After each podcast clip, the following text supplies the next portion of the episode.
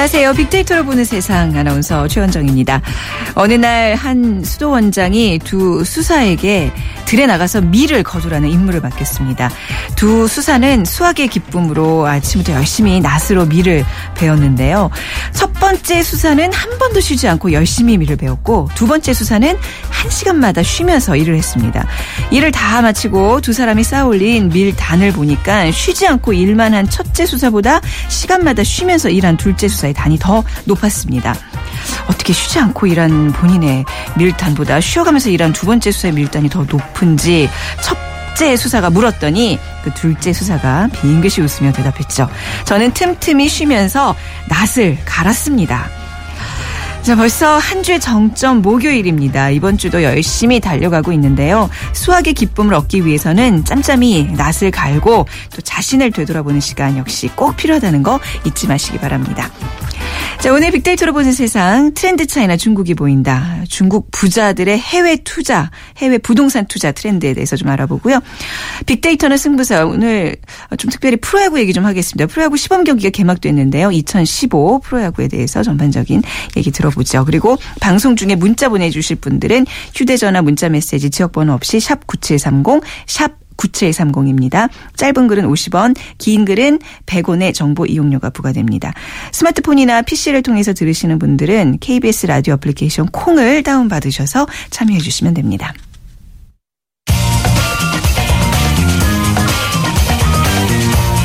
핫클릭 이슈 설왕설래 화제 이슈들을 빅데이터로 분석해보는 시간 위키플러스의 정영진 편집장 모셨습니다. 안녕하세요. 네, 안녕하세요. 정영진입니다. 네. 자, 어떤 단어들 지금 좀 핫하게 떠오르고 있나요? 네, 일단 뭐 소나 유실이 있습니다. 해군이 네. 음파 탐지기 소나를 네. 동해 바다에서 잊어 잃어버렸다고 하죠. 이게 한 10억 가까이 되는. 장비라서요. 음, 벌써 이것도 또 다섯 번째래요. 다섯 번째나, 예, 네. 이런 일들도 아이고. 지금 키워드 올라와 있고요. 네. 또 애플이 지금 장애를 어, 온라인 접속에 좀 장애를 겪고 있는 네. 모양입니다. 애플 장애 그리고 홍준표 어, 경남지사죠. 그리고 조합장 선거 네. 역시 키워드 상위에 올라와 있고요. 또 금리 인하 지금 1%로 또 인하가 됐다는 소식이 아마 좀 들렸던 것 같은데요. 금리 인하 소식에 네. 음. 또 많은 분들 지금 인- 급상승 어, 키워드로 올라와 있고요. 김성민 어, 탤런트 김성민 씨가 네. 아, 마약을 다시 어, 또 투여. 했다는 예, 예. 그래서 김성민 기억- 마약이라는 네. 키워드. 네. 또 터키의 열기구 사고가 있었습니다. 아. 예, 한국인 12명이 부상했다고 하는데요. 네. 이 터키 열기구 사고까지 지금 키워드 상위에 올라와 있습니다. 네, 그 이제 처음 치러진 전국 동시 음. 조합장 선거 이게 생각보다 굉장한 관심을 사람들이 갖고 있는 것 같아요. 네. 투표율도 뭐 10명 중에 8명은 투표에 참여했고. 네. 맞습니다. 그러니까 사실 저희는 저나 아마 우리 저 진행자도 네, 네.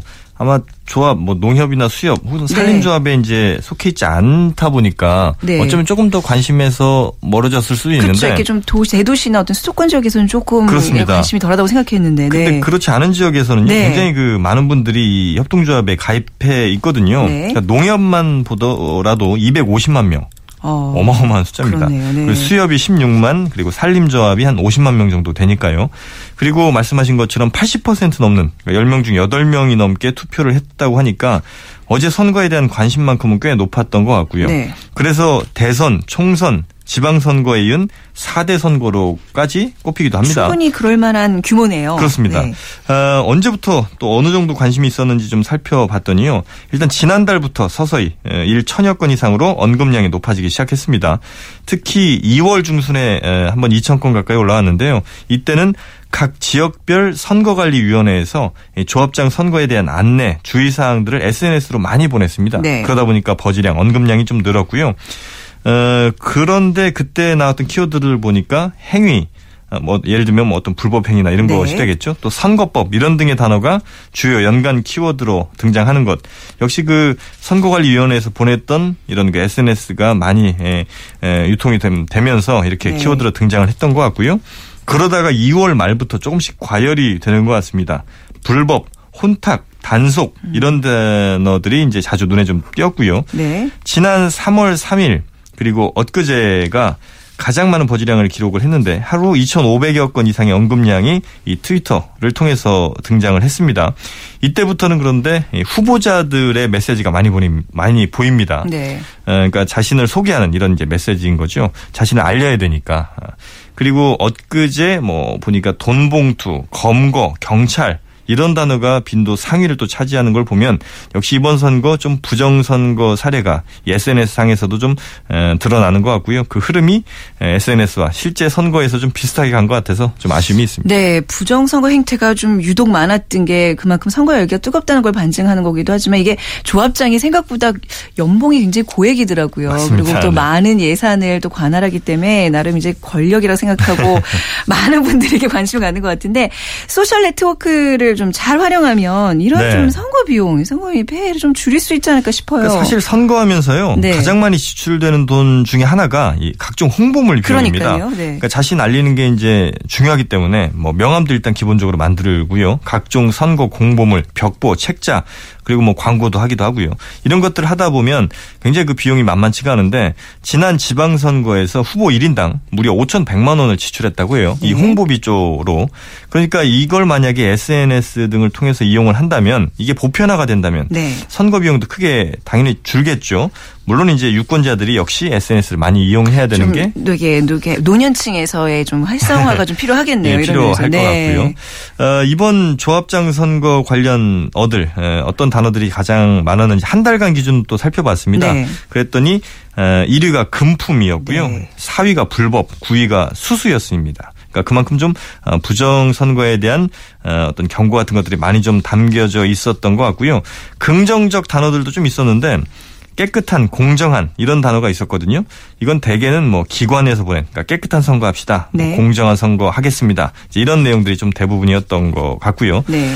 어, 그리고 좀 희망적인 걸 한번 찾자면 10위 그리고 빈도수 11위 이 두 개가 아름답다 그리고 아, 기다리다였거든요. 그건 어떤 좀 뜻이죠? 신기한데요. 네. 그래서 어, 희망적으로 해석을 하자면 아. 아. 름다운 선거를 기다리는 마음들이 네. 통하신 게 아닌가 아. 이렇게 좀 해석하고 싶습니다. 네, 뭐 그래도 좀 부정 선거의 어떤 의혹들이 좀 많이 있는 네. 그 상황이라 좀 후유증도 좀 걱정이 되는 꽤 상황입니다. 오래 갈 그렇죠? 것 같습니다. 네. 네. 자 그리고 홍준표 경남지사의 그 무상급식 그 발언 때문에 많은 또 SNS에서의 예 언급들이 나오고 있어요. 네, 이 선택적 복지로 가겠다. 그러니까 보편적 복지 아니다. 이렇게 이제 무상급식 중단 선언을 좀 했는데 후폭풍이 좀 계속되고 있는 게 먼저 그 진보농계 뭐 유명한 분이죠. 이 진중권 동양대 교수가 SNS를 통해서 홍 지사를 향해 직격탄을 날렸습니다. 네. 아이들 먹는 밥그릇보다도 작은 이 알량한 그릇으로 대권을 넘보는가 이제 네. 이런 비판적 글을 올리면서 400여 회 이상 어, 리트윗이 됐거든요. 그만큼 이제 공감하는 사람들이 많았다는 거고요. 그러면서 또 반대 의견들 그러니까 찬반 경론이 좀 벌어지고 있습니다. 네. 특히 그 이른바 파워 트위, 트위터리안이라고 하는 그러니까 팔로워들을 많이 음, 갖고 있는 그러니까 이 진중권 씨 같은 경우가 57만 명 정도가 된다고 하고요. 이외수 선생이 한 150만 뭐이 정도 이제 트위터를 팔로워들을 갖고 있는데 이러다 보니까 아무래도 SNS에서 언급량이 그만큼 이 좀 파워 트위터리안들의 좀 목소리가 클 수밖에 없습니다. 네. 어, 그리고 어, 홍준표 지사도 SNS를 또 이용했습니다. 네. 페이스북에 학교는 공부하러 가는 곳이지 밥 먹으러 가는 곳이 아닙니다. 네. 이런 이제 아, 요 워딩 때문에 조금 논란이 좀 더 일어나고 있는 것 같아요. 그렇습니다. 네. 바로 또 거기에다가 이제 녹색당에서 어, 반대 논평을 또 냈죠. 네. 뭐라고 했냐면 그 말을 그 워딩을 그대로 또 응용을 해서 어, 경남도 지사야말로 밥 먹으러고 하는 곳이 아니다. 이제 네. 이런 논평을 냈거든요. 그게 이제 무슨 내용이냐면 그 홍준표 지사가 지난해 지출한 업무 추진비에서 식사비에 해당하는 총액을 네. 인원수로 나눴더니 한 끼당 2만 8천 원이라는 계산이 나왔다는 거죠. 네. 그러니까 끼다, 끼니당 3만 원씩 먹으면서 그거는 안 아깝고 3천 원도 안 하는 급식이 아깝느냐, 아까우냐, 이제 이런 논리를 좀 편 것입니다. 네, 그러니까 뭐 홍준표 경남지사의 어떤 선택적 복지에 찬성하는 사람들도 물론 있고, 그렇습니다. 또 무상급식을 이렇게 폐지한 거에 대한 반대 의견도 있고, 이게 굉장히 좀 팽팽한 걸로 알고 있는데 네. 네티즌들은 뭐 굳이 좀 또 우리가 또 따지자면 어느 쪽에 무게를 더 두고 있는 것 같나요? 어, 네. 일단 그 소셜 데이터 분석 결과를 좀 보니까요. 네. 어, 무상급식, 밥, 아이, 돈 이런 단어들이 그 관련한 상위에 랭크가 돼 있었고요. 네. 예산, 경상남도, 재정지원 이런 단어도 있습니다만 이게 한 10위권 후반대에 위치했거든요. 네. 그러니까 아마 SNS에서는 예산 혹은 뭐 재정 같은 문제보다는 아이들, 학생들의 밥이 네. 어, 감성적으로는 좀 더 가깝게 느꼈던 것으로 이렇게 네. 분석은 할 수가 있겠고요. 어, 그리고 좀 부정적인 단어들이 많았습니다. 뭐 가짜, 뭐 반발, 어려운, 우려, 비판, 유료, 멍들다, 너무한 이런 등의 단어를 봐도 조금은 부정적 쪽으로 어, 무게는 좀 있습니다만 이건 또 어, SNS 특성을 또 우리가 고려는 좀 해야 예, 됩니다. 충분히 네. 그거는 우리가 고려해야죠. 음, 네. 대체로 이제 SNS에서는 조금 더 네. 어, 진보적인 목소리가 이 보수적인 목소리보다는 좀 더 이제 그렇죠. 어, 그리고 우세하니까요. 더 감성적일 수 있고요. 또 네. 저희가 이제 지역별로 한번 좀 살펴볼까 해서 분석을 해봤는데, 그러니까 부산 경남 쪽 여론 어떨까 좀 살펴봤거든요. 근데 유의미한 통계는 아니었습니다. 다만 이제 조금 더 자주 눈에 띄었다고 정도 말씀드릴 수 있는 게 어, 여론몰이라든지 대책 없는 무상복지 이런 단어들이 좀 있었거든요. 그런 걸 본다면 어쩌면 이제 부산 경남 쪽에서는 그래도 홍준표 지사의 이 보편적 복지에 좀 반대하는 입장과 동조하는 분들도 꽤 네. 있지 않은가 이런 생각은 듭니다. 네. 자, 알겠습니다. 오늘 또 이 무상급식과 관련된 논란 아마 좀 계속 이어질 것 같아요. 네. 또 다음 시간을 또 이용해서 알아보도록 하겠습니다. 오늘 말씀 잘 들었습니다. 감사합니다. 네, 지금까지 위키프레스의 정영진 편집장과 함께 했습니다.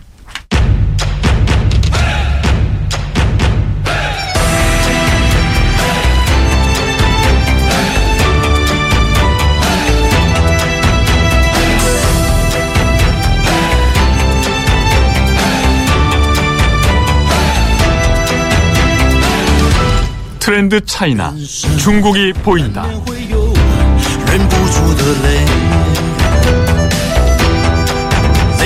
중국 시장의 핫 이슈와 트렌드를 분석해보는 시간입니다. 자, 미중산업경제연구소 조용찬 소장과 함께하겠습니다. 안녕하세요. 예, 안녕하십니까. 네, 한 주간 그 중국에 관한 빅데이터 어떤 단어들 좀 주목해야 될까요? 네, 그 중국의 빅데이터로 본 그 검색어 상위 순위를 보니까요. 철도 대고 신실크로드, 국유기업 개혁, 스마트 자동차, 아, 독점 금지법, 어, 국제 분여절, 어, 부자들의 해외 부동산 투자 같은 이야기들이 있었는데요. 네. 이 중에서 철도 대국이 1위로 올라왔던 것은 중국 남차와 중국 북차가 9일 그 임시 주주총회를 통해서 어, 합병을 정식 결의를 했다 그럽니다. 네. 이제 중국에서는 15만 개 국유 기업들이 어, 본격적인 구조조정 서막이 올랐기 때문에 이런 단어들이 떠올랐던 것으로 보여집니다. 네. 자, 그리고 좀 눈에 띄는 게 국 제 분여절. 이건 어떤 날인가요? 예. 네. 어, 3월 8일은 세계 네. 여성의 날인데요. 아, 여성의 날을 이렇게 표현하는군요. 네, 그렇습니다. 네. 그래서 중국에서는 직장 여성들 같은 경우에는 아, 반나절 동안은 일을 하지 않고요. 네. 자신을 위해서 그 시간을 쓴다 그럽니다. 이게 반나절 동안 일하지 않는 거는 법적으로 허용된 그런 자유가. 아니에요. 관습상, 그렇게 허용한다 그럽니다. 어, 굉장히 바람직한 예. 문화를 갖고 있군요. 그래서 네. 씀씀이가 큰 직장 네. 여성을 잡기 위해서 네. 대형 매장들은 아, 분홍색 카드를 치장을 했고요. 네. 또 온라인 매장 같은 경우에는 50% 초저가 할인 행사를 열었는데요. 네. 아, 특히 좀 눈여겨 보셔야 될 점은 타오바오라고 하는 B2C 전자 상거래 회사에서는 K-팝과 관련 제품들이 가장 인기를 끌었다 그러고요. 네. 아, 징둥이라는 그 전자 그 상거래 회사 같은 경우에는 한류 화장품이라든지 음. 여성용 음료, 식품, 미용 이런 그 여성용 제품들이 판촉전이 대단했다 그럽니다. 네, 여심을 사로잡을 수 있는 날. 이건 굉장히 어떻게 보면 우리 기업들이 진출해 있을 때 이런 날 좀 잘 이용하면 굉장히 판매량이 좀 늘어날 수 있는 호기일 수 있겠네요. 네, 그렇습니다. 네. 11월 11일 날그 독신자의 날 같은 경우에도 네. 온라인 거래 어, 그의 전체 그 바- 절반을 차지했는데요. 이제 구매력이라든지 그리고 씀씀이가 커진 여성 그 지갑을 열기 위한 이런 판촉 정도 우리나라 기업들도 관심 있게 그 투자하고 네. 어, 연구를 해야 되지 않나 그렇죠. 보여집니다. 직장 여성들이 반나절 동안 일을 하지 않는 이런 문화. 어떻게 보면 중국에서는 그만큼 여성의 지위가 높기 때문에 가능한 일 아닌가 싶어요. 네, 그렇죠? 그렇습니다. 네. 뭐 중국 여성의 그 지위는 유엔 그 기준으로 보면 20위권이고요. 네. 우리나라는 90위권이니까 네. 중국의 그 여성 지위는 상당히 높다고 평가가 됩니다. 네, 국 제 분여절 좀 또 색다른 우리와는 좀 다른 문화의 어떤 또 중국의 여성의 날 행사 좀 살펴봤고요.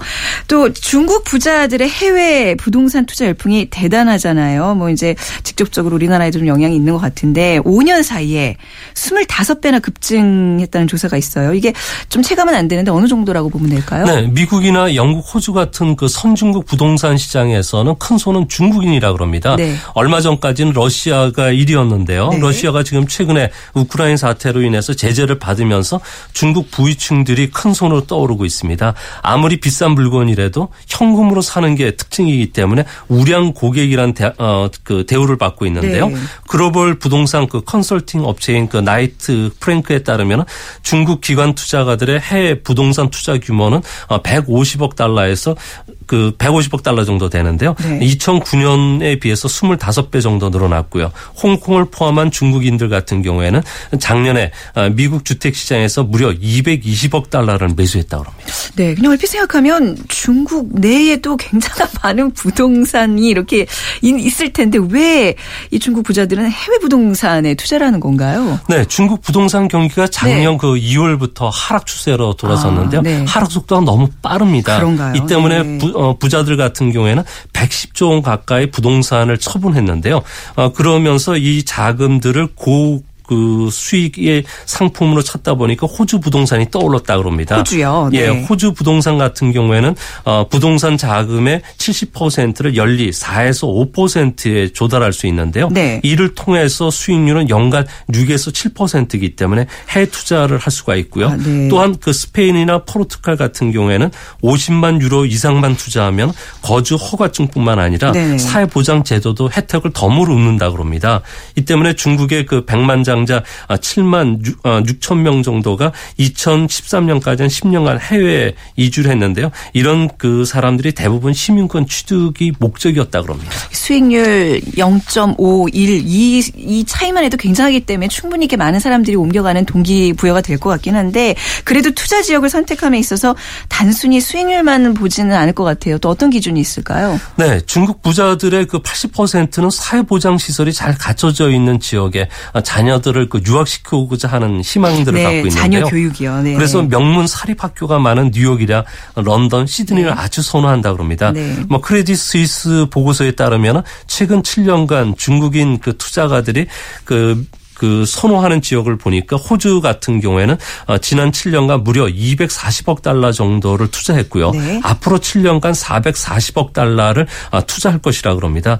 특히 그 중국 부자들이 좋아하는 뉴욕 같은 경우에는 100만에서 500만 달러 정도 규모의 그 큰 부동산 물건도 어, 여러 채를 사는 사람도 많고요. 네. 최근에 그 인기 물건은 그 센트럴 파크 주변의 최고층 아파트죠. 157이라고 하는 그 아파트가 있는데요. 3인실 주택이 무려 1,885만 달러고요. 네. 81층 펜트하우스가 5,500만 달러니까 우리나라 원화로 600억 정도가 되는데 지금은 아예 매물이 없다고 합니다. 그 규모가 진짜 어마어마해서. 근데 그 우리나라의 제주도 역시 이제 너무나 그 많은 중국인들이 이제 부동산을 사고 이런 거에 대해서 우려가 좀 크잖아요. 또 최근에는 홍대 인근도 그렇게 중국인들한테 이제 그 땅이 이렇게 넘어가 이런 경우 많다면서 이 투자 규모가 어느 정도라고 지금 파악되고 있나요? 네, 그 중국인이 보유하고 있는 제주도 네. 땅 같은 경우는 네. 804 34만 평방미터 정도가 네. 되는데요. 어, 제주도의 부동산 투자 열풍은 1970년대 후반에 일어났던 일본인의 그 하와이 투자에 비유될 정도라 그럽니다. 네. 특히 그 최근 들어와서는 부산 그 해운대에 이어서 인천, 송도 국제도시 그리고 상암동 디지털 미디어 시티 이쪽에도 중국인 사업가들이 많이 몰려오고 있고요. 네. 또 한류의 최근 그 메카로 떠오르고 있고 또 중국인들이 인천 공항 출국하기 마지막 관광 그 코스로 즐기는 홍대 인근 같은 경우에도 투자가 크게 늘어났다 그럽니다. 네. 뭐 최근에는 한류 드라마에 자주 등장하는 경희대 캠퍼스 부근의 그 상가들이라든지 네 네. 그리고 최근 그 현대 타운으로 바뀔 삼성동 주변의 그 물건들을 중국 부자들이 지금 많이 찾고들이 있다 그럽니다. 그러니까 중국 당국에서는 연간 해외 부동산 취득 한도를 5만 달러로 제한하고 있다면서요. 근데 지금 얼핏 얘기 들어보면 이거보다 더 많은 달러들이 지금 막 쏟아지고 있는 것 같은데요. 네, 중국 그 부자들 같은 경우는 해외로 나갈 때 뭐 현금도 갖고 나갈 수는 있는데요. 네. 어, 대부분 마카오나 카지노를 통해서 어, 돈 세탁을 하거나 하고요. 네. 아니면은 가장 큰 돈들 같은 경우에는 어, 영국령 그 버진 아일랜드라든지 네. 서사모아 제도 같은 조수 해피 지역을 통해서 어, 서류상 신탁 회사를 만들고요. 네. 회사가 번 돈을 어, 뉴욕이나 런던, 시드니에 투자하는 과정을 거친다 그럽니다. 이 때문에 찾아낸다고 하더라도 어, 부동산 등기 부상 이름이 개인명이 아니라 영국 버질랜드 아, 그리고 서사머 제도에 적을 두고 있는 네. 법인명이기 때문에 누가 중국인인지를 알 수가 합니다. 그렇군요. 네. 그러니까 중국 내에서 자국민들의 이런 해외 투자 부동산 투자에 대해서 단속을 안 하는 건가요? 지금 뭐 말씀하신 대로 못 하는 건가요? 네, 지금 뭐 시진핑 정부 같은 경우는 네. 부정부패 척결 운동이 속도를 내고 있기 때문에 찾아내려고 많이 노력을 하고 있는데요. 네. 하지만 중국에서는 어 100만 달러 이상 투자 자산을 가진 부호만 하더라도 112만 명 정도가 되고요. 이들 그 자산이 무려 5,650조 원이라고 한다고 합니다. 네. 대부분 권정 교육이라고 해가지고 어. 그 당신의 권력과 내 돈으로 같이 부를 형성했던 사람들이 어 주로 많이 이런 그 부를 형성을 해왔는데요. 정풍 운동을 피해서 GDP의 30% 정도인 480조 원이 조세 해피 지역을 통해서 교묘하게 해외로 빠져나가기 때문에 음. 네. 실제 그 적발되는 건수는 거의 드물다 그럽니다. 네. 이 부- 중국 큰 손들의 해외 부동산 투자 오늘 전반적인 좀 얘기를 나눠봤는데요. 다음 이 시간에는 우리나라에 그 들어오는 부동산 그 중국 부동산 그 돈의 현황과 또 대책 또 사실 이게 막을 수 없다면 우리가 이익을 받을 수 있는 또 방안으로 좀 발전시켜 나가야 되잖아요. 그런 대책 방안에 대해서 좀 더 자세히 알아보는 시간 가져보도록 하겠습니다. 많은 분들이 여기 좀 관심을 많이 갖고 있거든요. 네. 오늘 말씀 가- 잘 들었습니다. 네, 감사합니다. 네, 지금까지 중국 하시, 중국 시장의 핫 이슈와 트렌드를 분석해보는 트렌드 차이나 중국이 보인다. 미중 산업 경제 연구소 조용찬 소장과 함께했습니다.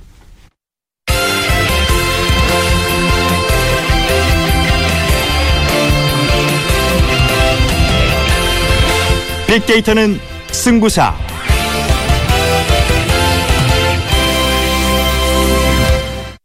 승부를 가르는 스포츠 빅데이터의 세계, 빅데이터는 승부사 시간입니다. 자, 오늘부터는 스포츠 문화 콘텐츠 연구소 소장이신 경희대학교 체육학과 김도균 교수와 함께하겠습니다. 안녕하세요, 교수님. 네, 만나서 반갑습니다. 아, 반갑습니다. 네네. 네, 스포츠 문화 콘텐츠 연구소 소장으로 계시네요. 네네. 어떤 일 하고 계시는 건가요? 네. 아, 우선 그 스포츠가 갖는 네. 어떤 경제적인 효과라든가 네. 또 선수들이 미치는 영향 또 기타 여러 가지 마케팅 프로그램 개발 네. 또 기업의 여러 가지 그 어, 후원 관계라든가 이런 네. 것들에 대해서 연구를 하고 있습니다. 네, 지금. 요즘 네. 스포츠 문화와 관련돼서는 이제 빅데이터가 좀 빠질 수가 없겠죠, 아무래도. 네, 그렇죠. 아무래도 뭐 스포츠가 이런 승부 게임이다 보니까 이 스포츠에는 숫자가 굉장히 중요합니다. 네. 그러다 보니까 이 숫자 속에는 경쟁이라든가 승리 이런 법칙이 숨겨져 있고 이것이 데이터하고 연결이 돼 가지고 네. 각종 전략이라든가 전술들을 만드는데 네. 네, 활용이 되고 있습니다. 네.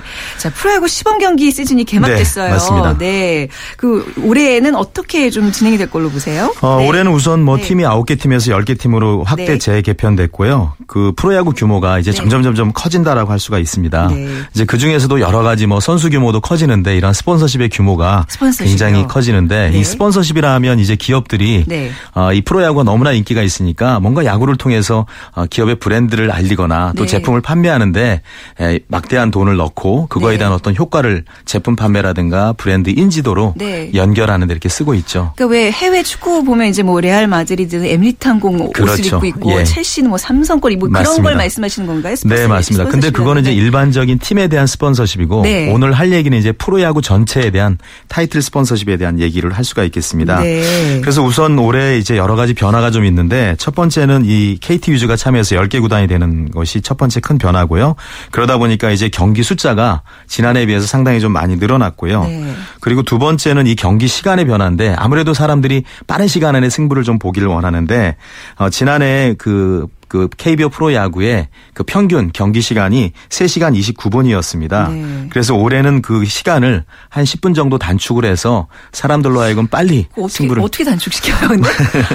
네, 예를 들면 뭐 네. 그 교체 투수가 교체하는 시간을 아. 2시간 45분에서 30초로 2시간 야, 30초로 이분. 바꾼다거나 2분이겠죠? 그렇죠. 예, 예, 이분- 예, 예, 예, 그러니까 예, 뭐 예. 15초 정도 뭐 네, 네. 당긴다거나 네. 아니면 타자가 나올 때 그 뒤에 음악이 나오는데 그 네. 음악 시간이 길었는데 그 시간을 좀 단축하거나 맞아요. 그 시간이 길어서 광고가 이렇게 또 나가게 되잖아요. 그렇죠. 이 예, 예, 맞습니다. 네, 네. 그다음에 뭐 또 이 포스트 시즌에 4위하고 5위 팀 간에 펼쳐지는 그런 KBO의 와일드카드 결정전이 추가되거나 네. 어떻게 보면 이런 것도 있지만 가장 큰 변화는 이런 타이틀 스폰서의 변화다라고 얘기를 좀 할 수가 있겠습니다. 네. 지난 3일 날 아, 프로야구 KBO가 타이어뱅크와 2015년도 그 타이틀 스폰서 계약을 체결을 했습니다. 네. 아, 그러면 이제 2015년 그 KBO 리그는 뭐 타이어뱅크라는 이름이 이제 앞에 붙게 되는 건가요? 네 네, 그렇습니다. 어, 네. 1년에 그 저 궁금했던 게 이런 네. 거그뭐 공개해도 되는지 모르겠는데 프로야구 타이틀로 이렇게 불리게 되면 얼마 정도를 보통 뭐? 그 금액은 사실 정확하게 공개는 아, 안 되는데 이제 네. 저희가 좀 추정을 좀 해보면 지난해 그 타이틀 스폰서했던 거 올해 한 것을 좀 비교를 해보면 예. 올해 한 70억 원 정도 70억 우리가 원, 아, 아. 알려져 있는데요. 네. 어, 어떻게 보면은 지난 그 프로야구의 최초의 타이틀 스폰서가 2000년도에 30억 원에 계약한 네. 어, 삼성증권이었습니다. 그래서 삼성증권은 그 4년 단위로 그러니까 4년에 1년에 그 35억씩을 후원했고 그리고 2005년도에는 이제 삼성증권 말고 이제 파브라는 네. 어떻게 보면 TV 브랜드 이름이 처음 들어가서 어, 타이틀 스폰서로 했는데 그때는 어, 35억 정도, 아니 45억 정도의 돈을 냈습니다. 네. 어, 그리고 이제 KBO가 이런 타이틀 스폰서로서 가치를 인정받은 게 2009년도 부터입니다. 어, 왜 그랬냐면 그 당시에 이제 베이징 올림픽이라든가 또 이런 월드 클래, 어, 월드 베이스볼 클래식에서 네, 우리나라가 WBC. 예, 네. 금메달을 따면서 이 야구에 대한 인지도가 높아지고 네. 프로 선수들의 인기가 높아지니까 그때부터 이제 대기업들이 참여하다가 이제 일반 기업들이 이런 타이틀 스폰서로서 이제 참여를 하기 시작했습니다. 그래서 네. 그때 참여한 게 어, CJ 인터넷의 마구마구란 그런 야구 게임을 홍보하기 위해서 네. 어, 35억 원을 어, 베팅하면서 이 프로 야구의 스폰서십에 새로운 장이 만들어졌다라고 얘기를 좀 할 수가 재밌는 있겠습니다. 거는 그 후원 규모는 점점 커지는데 네네. 그 스폰서에 참여하는 기업 규모가 이제 대기업에서 삼성 같은 데서 이제 타이어뱅크로 점점 작아지고 있는 거잖아요. 그 네. 이유는 어디에 있어요? 어떻게 보면 네. 그 과거에는 이제 그 KBO의 스폰서십 타이틀 스폰서로 참여하는 기업들이 대기업이었습니다. 그러니까 네. 프로팀을 가지고 있는 기업들이 참여하다 보니까 어떻게 보면 명분이라고 할 수가 있겠죠. 그러니까 그동안 참여했던 게 삼성증권이나 삼성증권이나 뭐 CJ나 롯데나 이런 어떤 대기업의 그 프로 간판을 단 회사들이 참여를 했었는데 네. 이러한 타이틀 스폰서십이 홍보 효과가 있다라고 이렇게 알려지면서 예. 이 매출에 직접적으로 영향을 받지 않는 그러니까 KBO에 참여하지 않는 그런 기, 그 프로야구 팀들 외에 그런 기업들이 에, 소위 어, 실제적인 이익을 찾는다는 그런 측면에서 네. 이제 타이틀 스폰서로 참여를 하게 됐고요. 어떻게 보면은 이러한 대기업만이 아닌 중견 기업에서 음. 이러한 타이틀 스폰서십을 통해서 어떤 마케팅의 도구로 활용하는 것을 보면 상당히 이러한 비참여 기업이 앞으로도 네. 확대될 것으로 우리가 좀 그렇겠네요. 내다볼 수가 있겠습니다. 뭐 이제 이런 중견 기업들의 입장에서 보면 이렇게 큰 그- 투자를 했는데 좀 네. 많이 뽑아내야 되는 그렇죠. 거잖아요. 예, 네. 그렇다면 이 타이틀 스폰서십에 대한 경제적 효과, 뭐또 빅데이터로 분석이 되나요? 아, 그렇죠. 네, 네. 이게 물론 이제 여러 가지 뭐 광고적인 효과라고도 좀 분석을 좀 하고 예. 하는데 어, 우선은 뭐 데이터 분석적인 측면을 보면 지난 그 3년간 그 한국 야쿠르트가 그 팔도죠. 네. 어, 타이틀 스폰서로 참여하면서 연 1,034억 원 정도의 홍보 효과를 거뒀다라고 네. SMS 리서치 컨설팅을 통해서 그렇군요. 발표를 했습니다. 네.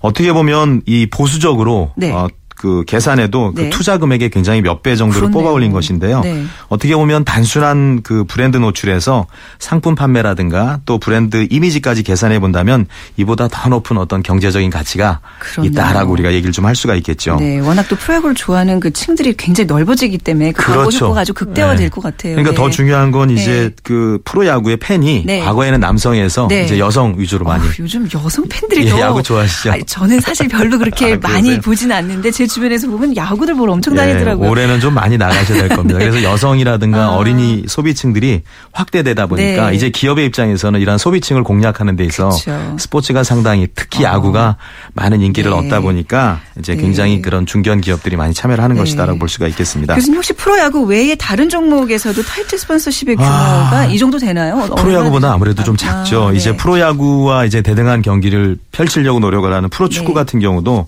어, 타이틀 스폰서로 2011년부터 5년 연속 어, 현대 오일뱅크가 한 연간 40억 원 정도 투자를 하고 네, 있고요. 네. 남자 프로농구는 KCC가 30억 원 정도 그리고 네. 여자 프로농구는 KB국민은행이 18억 원 이상의 금액을 투자하고 있죠. 이런 걸 보면 네. 이제 각 프로 어, 스포츠마다 앞에 네. 타이틀이 붙여가지고 이제 후원들을 하는데 네. 중요한 것은 축구나 남자 남자 농구나 여자 프로 농구나 프로 배구 같은 경우는 기존에 이제 그 리그에 참여하는 기업들이 네. 구단들이 스폰서십을 한다면 네. 야구는 네. 그거와 달리 네. 참여하지 않는 중견 기업들이 한다는 것이 아. 조금 다른 점이다라고 얘기를 좀 할 수가 네. 있겠습니다. 이제 네. 본격적인 또 프로야구 시즌에 들어가면 더 하실 말씀 굉장히 많으실 것 맞습니다. 같아요. 말씀 기대가 됩니다. 네. 워낙 재밌게 잘하셔서 기대가 네. 굉장히 네, 되는 또 시간이기도 합니다. 오늘 말씀 잘 들었습니다. 네, 감사합니다. 스포츠 문화 콘텐츠 연구소장이신 경희대 교수 김도근 교수와 함께했습니다. 자, 빅데이터로 보는 세상 오늘 마칠 시간이네요. 저는 내일 오전 11시 10분에 다시 찾아뵙겠습니다. 지금까지 아나운서 최원정이었습니다. 고맙습니다.